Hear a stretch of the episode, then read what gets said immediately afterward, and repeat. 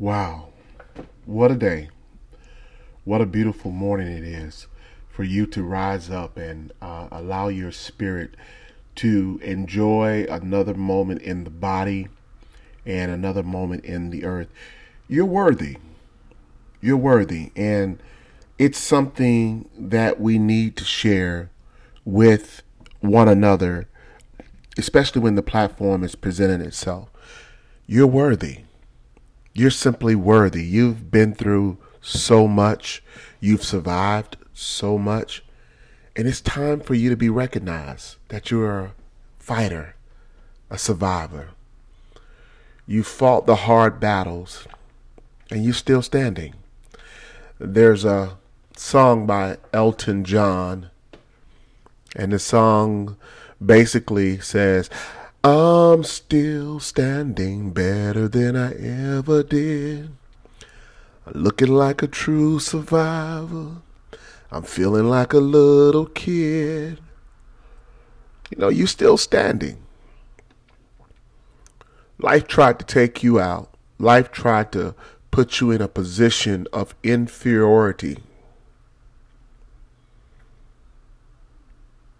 And it tried to take you out.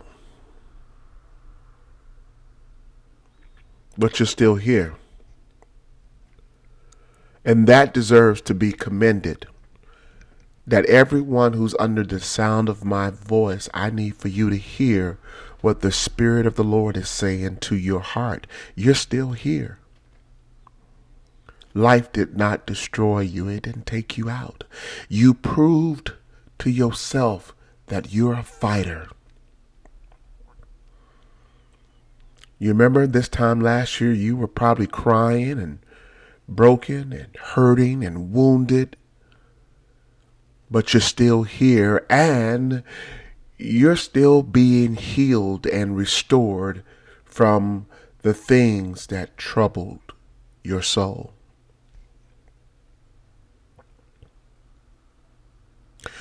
I need for you to move with me.